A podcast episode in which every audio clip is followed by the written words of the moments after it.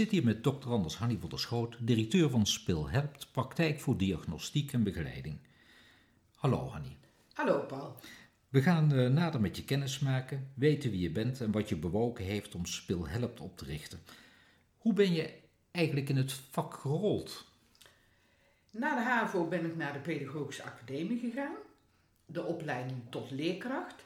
En daarna, na de opleiding, ben ik voor de klas gaan staan op de Pollenhof in Hedel. Ben je, waar ben je ergens op de PABO gegaan? De PABO was in Den Bosch. Oké. En de basisschool waar ik leerkracht ben geweest is in Hedel. Die bestaat waar nog je, steeds. Waar je woont? Waar ik vandaan kom. Ja, oké. Ehm, op de Pollenhof, wat voor klassen deed je daar eigenlijk? Daar heb ik groep 3 gedaan, groep 4 en groep 6. En waren dat combinatieklassen? Nee, dat waren geen combinatieklassen, dat waren klassikale klassen, afzonderlijke klassen. Hoe groot waren die klassen toen? Um, ik begon met een klasje van 18 kinderen, dus dat was oh. ideale start voor mij. En dat, daarna was het afwisselend tussen de 20 en de 25 kinderen. Oké. Dus eh, dat valt nog uh, eigenlijk wel, uh, wel mee. Dat valt wel mee, ja. ja. Dat is goed doen. Ja, precies. Um, na de Pollenhof. Nou, op een gegeven moment ben ik zwanger geraakt en heb ik drie kinderen gekregen. Hebben we drie kinderen gekregen. Um, maar alleen maar thuis zitten vond ik niet zo fijn. Dus ben ik de opleiding tot remedial teacher gaan doen. Die was in Eindhoven en duurde twee jaar. En na die opleiding ben ik kinderen gaan begeleiden aan huis, in een kamer apart aan huis. Uh, en ben ik bijles gaan geven aan kinderen die moeite hadden met leren. Oké, en je gaf toen geen les meer op de Pollenhof? Nee, ik ben toen helemaal gestopt op de Pollenhof. Daarna heb ik nog wel wat ingevallen af en toe. Maar heb ik me meer gericht op het begeleiden van kinderen aan huis. Oh ja. Um, op een gegeven moment ben je gaan studeren op de universiteit. Ja, toen ik uh, kinderen uh, thuis mocht begeleiden, merkte ik dat ze soms wat meer nodig hadden dan alleen maar begeleiding. En moest ik ze doorverwijzen naar iemand anders, naar een orthopedagoog, om te kijken wat is er nou eigenlijk met dit kind aan de hand. En dat wilde ik zelf ook wel doen. En daarom ben ik naar de universiteit gegaan, uh, de Radboud Universiteit in Nijmegen. En heb ik daar de opleiding tot gedragswetenschapper gedaan, orthopedagoog.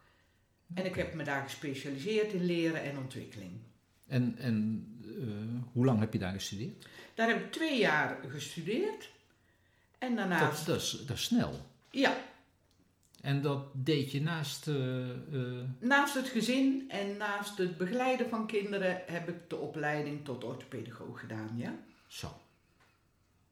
Het heftig, eigenlijk. Het was een pittige tijd. We hebben een paar jaar geen uh, vakantie gehad en geen vrije dagen gehad. Weinig, sociaal, uh... Weinig sociale contacten. Maar na twee jaar was wel de opleiding afgerond en kon ik verder als orthopedagoog. En dat deed je in een samenwerkingsverband?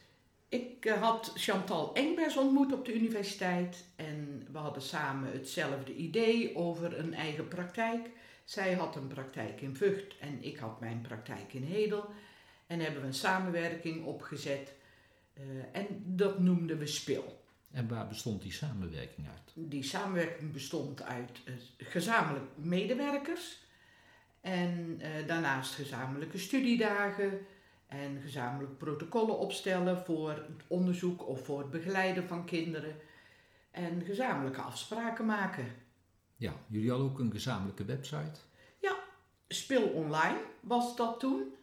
En ehm, dat hebben we tien jaar zo gehad. En na die tien jaar merkten, dat, merkten we dat we uit elkaar groeiden. En zijn we ieder onze eigen weg gegaan. Ja. En heb ik de naam Spil Helpt in het leven geroepen. En heette mijn praktijk voortaan Spil Helpt. Oké, en ook uh, via die website uh, ben je nu te vinden, uh, speelhelp.nl. Ja. ja. we hebben een nieuwe website en um, alles eigenlijk vernieuwd. En Speelhelpt is nu de naam van de praktijk. Ja, leuk. Zit Speelhelpt alleen in Hedel? Nee, Speelhelpt zit ook in Zalbommel en in Den Bosch. Dat is vrij directe omgeving. Maar omdat we steeds meer bekendheid kregen, hebben we ook een uh, vestiging opgezet samen met Rianne Eilers in Lierop. Daar richten we ons met name op kinderen met dyslexie, waarbij twee medewerkers van Speel Helpt de onderzoeken doen naar dyslexie en Rianne Eilers en haar logopediste de begeleidingen op zich nemen van dyslexie. En ook hebben we nog een vestiging in Breda.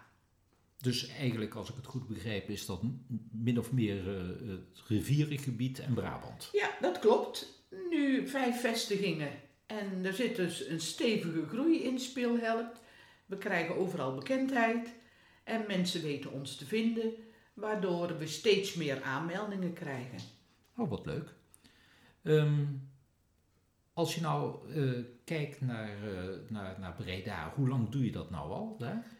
In Breda zitten we nu anderhalf jaar. En het heeft even tijd gekost om daar bekendheid te krijgen. Maar nu merken we dat scholen en huisartsen ons ook daar weten te vinden. En uh, krijgen we steeds meer bekendheid in Breda. Ja. En, met alle uh, vestigingen, met alle uh, gebieden hebben we ook contracten.